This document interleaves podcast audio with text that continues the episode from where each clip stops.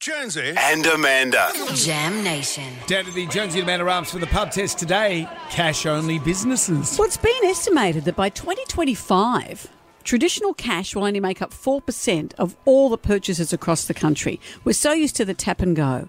And finding money, finding cash, a lot of ATMs have closed, is a pain in the neck. Yet there are some businesses that still want cash only. Mm. I had a friend who had a tradie helping her, or she employed the tradie, not a friend, she employed someone to do this work for her. He wanted $4,000 in cash. Let me guess, Tyler? Oh, yeah, it was a Tyler. Always the Tyler. Why is that?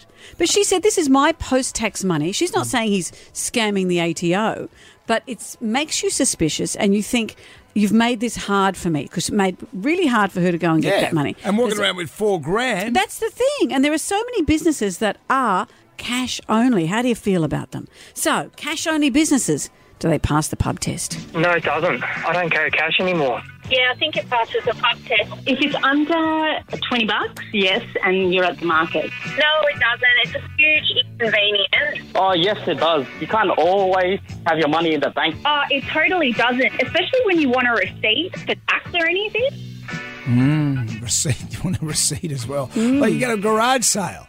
How are you going to buy some old goods if you don't, you know, you can't tap and go at a garage sale? But you know what? Also, if every transaction is on your card, then big business, your banks, all of that have access to every single purchase you've ever made. So you should be worried, Brendan. Big and bouncy used to pay cash for that. Big and bouncy business. I know your big and bouncy magazine empire.